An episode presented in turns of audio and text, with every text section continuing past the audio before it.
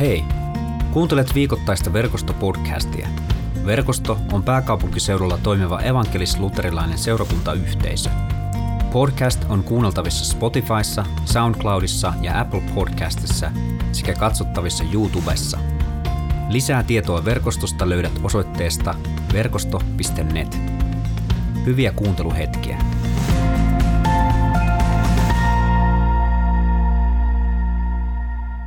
Evankeliumi. Teksti on tänä sunnuntaina kirjoitettu Johanneksen evankeliumissa luvussa kolme, jakeet 1-15. Semmoinen pohjustus tähän tilanteeseen, mistä tämä evankeliumiteksti kertoo, että tämä on niin todella täysi, todella pakattu teksti. Ja tämä on myös todella kuuluisa, paljon, paljon puhuttu. Eli tämä on se tuota, kun Jeesus kohtaa Nikodeemuksen yöllä tota, jossain, missä kohtaakin sitten ja keskustelee, keskustelee vähän. Ja, ja tota, jos olet joskus tämän lukenut tai kuuntelet tämän nyt ja, ja mietit, että mitäköhän Jeesus tuossa puhuu, niin voin silleen pohjustaa, että et ole yksin. Mä oon lukenut tämän tällä viikolla monta kertaa ja melkeinpä jokaisen kerran jälkeen, ellei jokaisen kerran jälkeen, olen miettinyt, että mistäköhän Jeesus tässä puhuu. Mutta, mutta mennään, mennään siihen ja, ja tota, joo. Eli Johanneksen evankeliumi, luku 3.1-15. Fariseusten joukossa oli mies nimeltä Nikodemus, joka kuului juutalaisten johtajiin. Hän tuli yöllä Jeesuksen luokse ja sanoi, Rappi, me tiedämme sinun olevan Jumalan lähettämä opettaja – ei kukaan pysty tekemään todisteeksi sellaisia ihmeitä kuin sinä teet, jos Jumala ei ole hänen kanssaan. Jeesus vastasi, minä vakuutan sinulle, jos ihminen ei synny uudelleen, hän ei voi nähdä Jumalan valtakuntaa. Nikodemus sanoi, miten kukaan vanha voisi syntyä?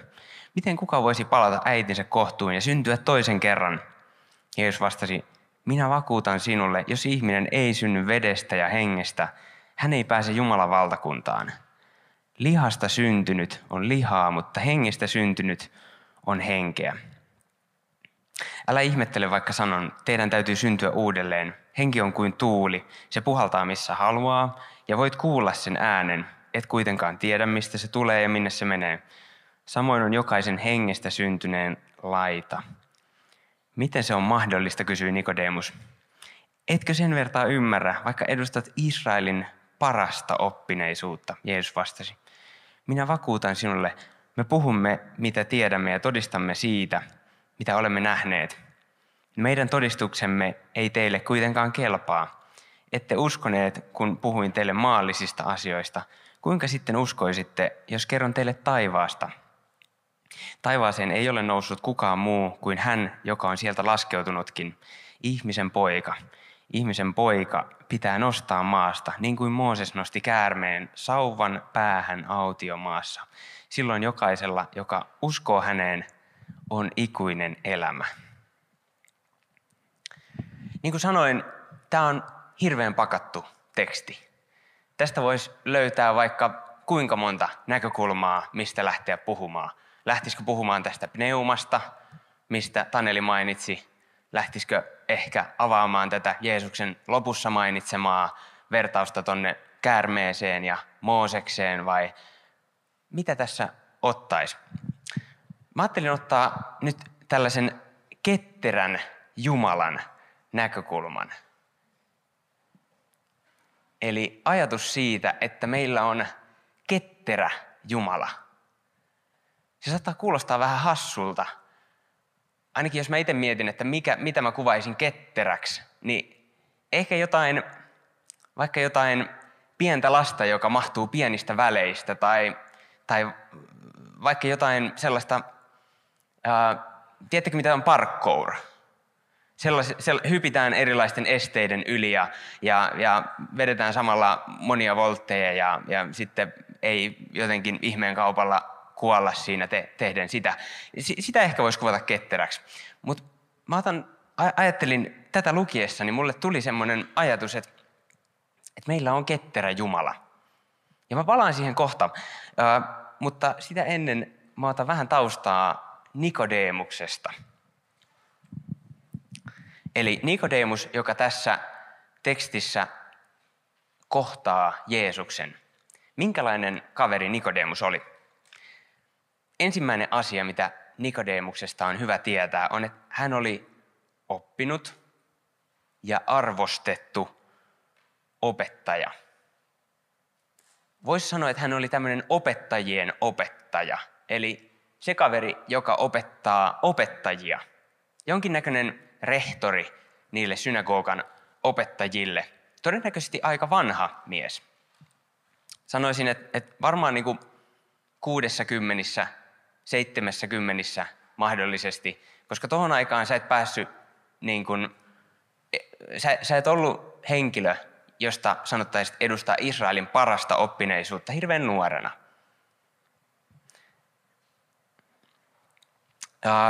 Jotain Nikodemuksesta kertoo myös se, että hän vetoaa Jeesuksen ihmeisiin. Hän sanoi, että ei kukaan pysty tekemään sellaisia ihmeitä, mitä sä olet tehnyt. Minkä takia tämä on merkittävää? Sen takia, että Jeesus ei ole tuossa vaiheessa tehnyt vielä hirveän montaa ihmettä. Jos me itse seurataan Johanneksen evankeliumia, niin Jeesus on tehnyt yhden julkisen ihmeen. Hän on Kaanaan häissä muuttanut veden viiniksi. Ja se on ollut Jeesuksen, tai sitä on tituleerattu Jeesuksen tällaiseksi ensimmäiseksi julkiseksi ihmeeksi. Jeesus on varmasti tehnyt jotain muutakin, mistä ei ehkä Johanneksen evankeliumin alkuun ole sitten kirjoitettu, mutta mistä Nikodemus on kuullut. Mutta pointtina ehkä se, että Jeesus ei ole tehnyt vielä hirveästi ihmeitä. Ja siitä huolimatta Nikodemus on valmis tulemaan Jeesuksen luokse ja sanomaan, että hei, ne vähätkin ihmeet jo, mitä sä oot tehnyt, niin ei kukaan, joka on maasta, pystyisi tekemään niitä. Ainoastaan sellainen henkilö, joka on tullut taivaasta, pystyisi tekemään sellaisia ihmeitä. Ja näitä ihmeitä ei ole hirveän montaa vielä. Ja tästä ehkä kertoo, tämä avaa myös jonkinnäköistä perspektiiviä siihen, että Jeesus jossain vaiheessa sanoi, että vaikka mä tekisin näiden ihmisten edessä kuinka monta ihmettä, niin ei ne uskoisi mua. Mutta sitten selkeästi Nikodemukselle riittää ihan pari ihmettä. Ja silloin jo hänen sydämensä on valmis lähtemään kohtaamaan Jeesusta ja aidosti kysymään, että oletko sä Messias, oletko sä, ketä me odotetaan.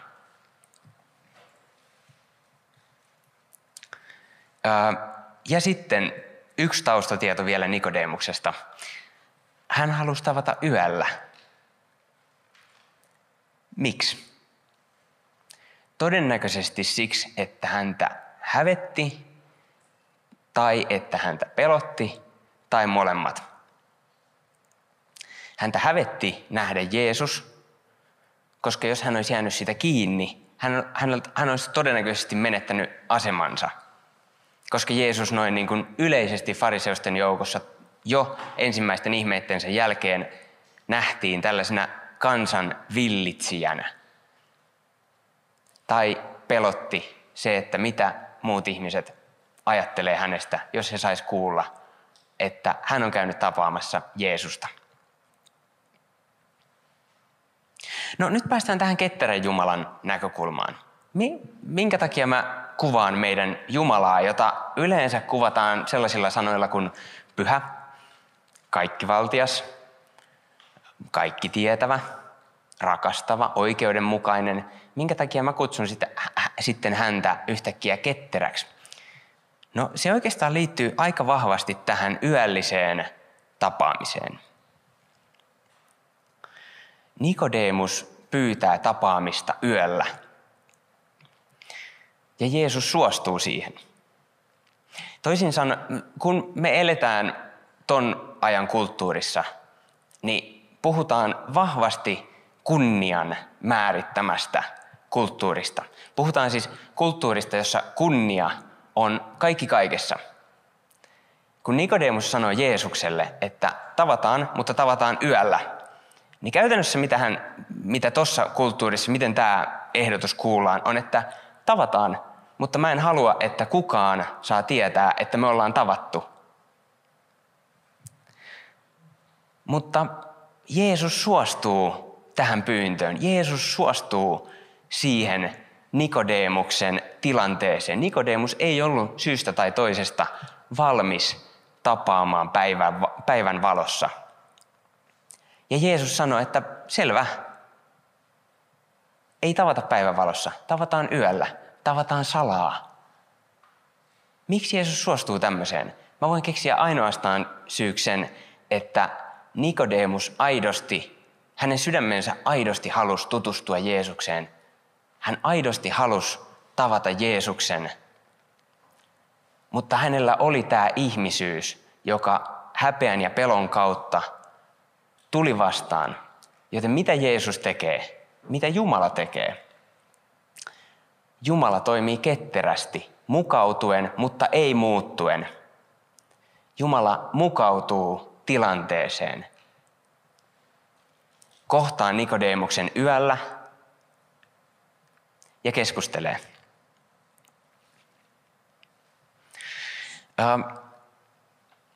Jumalan ketteryys näkyy mun mielestä myös siinä, että hän ei lähde vaatimaan Nikodemukselta sitä, mitä hän vaatii esimerkiksi joiltain rikkailta ihmisiltä. Tulee tämmöinen rikas nuori mies Jeesuksen luokse kerran ja, ja hän sanoi, että mä oon tehnyt kaiken oikein. Mä oon noudattanut kaikkia käskyjä. Miten mä pääsen Jumalan valtakuntaan tai taivasten valtakuntaan? Jeesus vastaa hänelle, että et, no hei, ensinnäkin hold on. Toiseksi, jos sä haluat todistella jotain teoillas, niin tämä on tämmöinen vähän vapaa käännös, niin, niin, niin myy sitten kaikki. Että jos sä haluat lähteä tekojen kautta pääsemään mun luokse, niin sit sun täytyy olla täydellinen. Koska kukaan ihminen ei ole täydellinen, niin luonnollisesti kukaan ei pääse Jeesuksen kautta sitä reitt- tai Jeesuksen luokse sitä reittiä. Mutta Nikodemus tulee Jeesuksen luokse. Hänellä näyttäisi olevan aidosti kysyvä, aidosti Jumalan luokse janoava sydän. Joten silloin ei esitetä vaatimuksia yhtäkkiä. Silloin Jeesus ei sanokaan mitään tällaista, että tee sitä tai tee tätä. Jeesus antaa Nikodemukselle aikaa. Ja Jeesus ei yhtäkkiä esitäkään vaatimuksia, koska hän näkee, että Nikodemus aidosti haluaa tulla hänen luokseen. Meillä on siis kärsivällinen Jumala. Hän ei pakota eteenpäin, vaan hän on valmis mukautumaan jälleen kerran meidän tahtiin. Ketterä Jumala. Ja viimeisenä näkökulmana tähän ketterän Jumalan teemaan, mä haluaisin nostaa semmoisen, että meillä on Jumala, joka on kaikkien Jumala. Panu puhui viime sunnuntaina siitä, että kun Jeesus puhuu, niin Jeesus puhuu kaikille. Kun Jeesus kutsuu, Jeesus kutsuu kaikkia kun Jeesus on Jumala, niin hän on kaikkien Jumala. Hän on Nikodemuksen Jumala, joka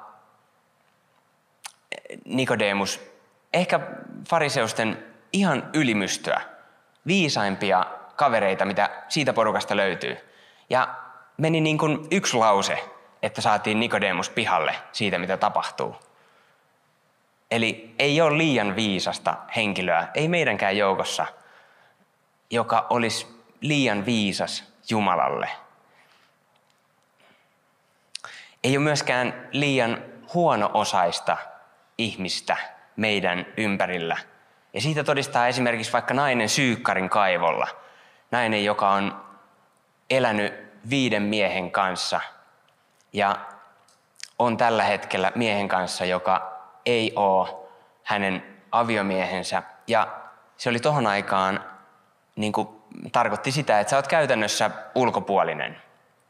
Ja Jeesus kohtaa hänet kaivolla ja kohtaa empaattisesti, kohtaa lohduttavasti, rohkaisevasti, yhtä, yhtä lailla kuin hän kohtaa Nikodemuksen. Eli on ulkopuolisia, jotka on muiden silmissä täysin arvottomia. Ja sitten on näitä suurimpia älykköjä. Ja ihan yhtä lailla Jumala on, tai Jeesus on Jumala kaikille.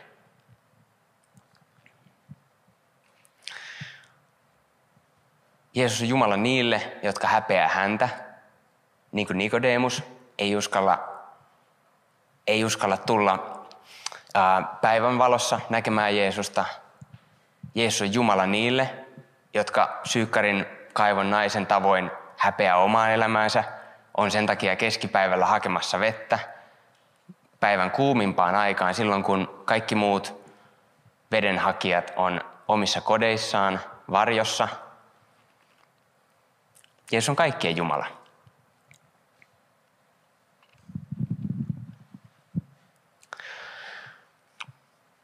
Mitä mä haluan jättää tästä teille? Ja tämä on nyt vähän tällainen niin lopetuksen tyyppinen. Ja on, että mä ajattelen, että tämä kohta Nikodemuksen, tarina Nikodemuksesta, se sisältää paljon hienoja ja jättämisen arvoisia asioita. Mutta ehkä semmoinen, mitä mä haluan niin tänään jättää, on, että tämä kohta on erityisesti rohkaisu niille, jotka on tässä meidän yhteiskunnassa sosiaalisesti jotenkin täällä, korkealla, rakentanut statustaan ehkä vuosia, käyttänyt paljon aikaa siihen, että opiskellut, tehnyt töitä, noussut pikkuhiljaa porras portaalta ja joita pelottaa se, että heiltä viedään kaikki tämä, mitä he on kovalla työllä rakentanut omaan elämäänsä, jos he kertoo muille, että oikeastaan mä ajattelen, että, että Jeesus on Herra. Mä ajattelen, että tämä on rohkaisu kaikille sellaisille ihmisille, jotka kokee, että he on tosi hyviä ihmisiä tässä meidän ihmisten luomassa asteikossa.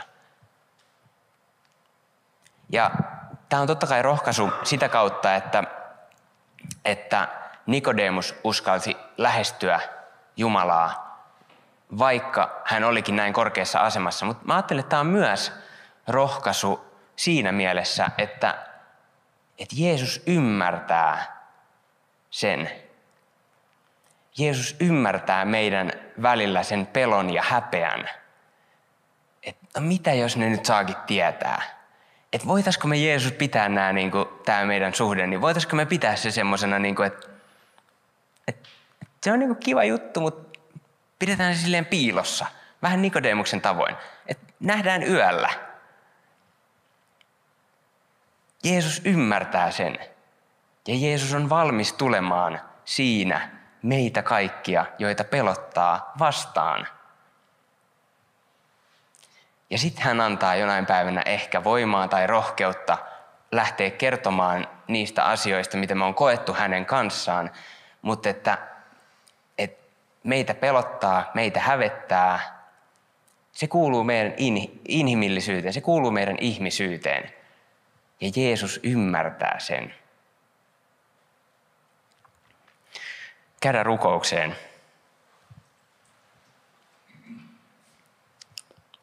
Rakas Isä, me halutaan tuoda kaikki meidän pelko ja kaikki meidän häpeä sulle. Me kiitetään siitä, että sä oot rakastava isä. Me kiitetään, että sä oot armahtava. Sä et kato meitä ja etsi virheitä. Sä et kato meitä ja mieti, että mitä kaikkea meidän elämässä on mennyt vikaan, vaan sä katot meitä hymyillen ja rakastain. Kiitos, että me saadaan tulla sun kasvojen eteen kaikkien niiden meidän pelkojen ja koko meidän häpeän kanssa ja luottaa siihen, että sä ymmärrät. Kuule nyt kaikki se, mitä me halutaan sulle vielä henkilökohtaisesti hiljaa tässä hetkessä sanoa.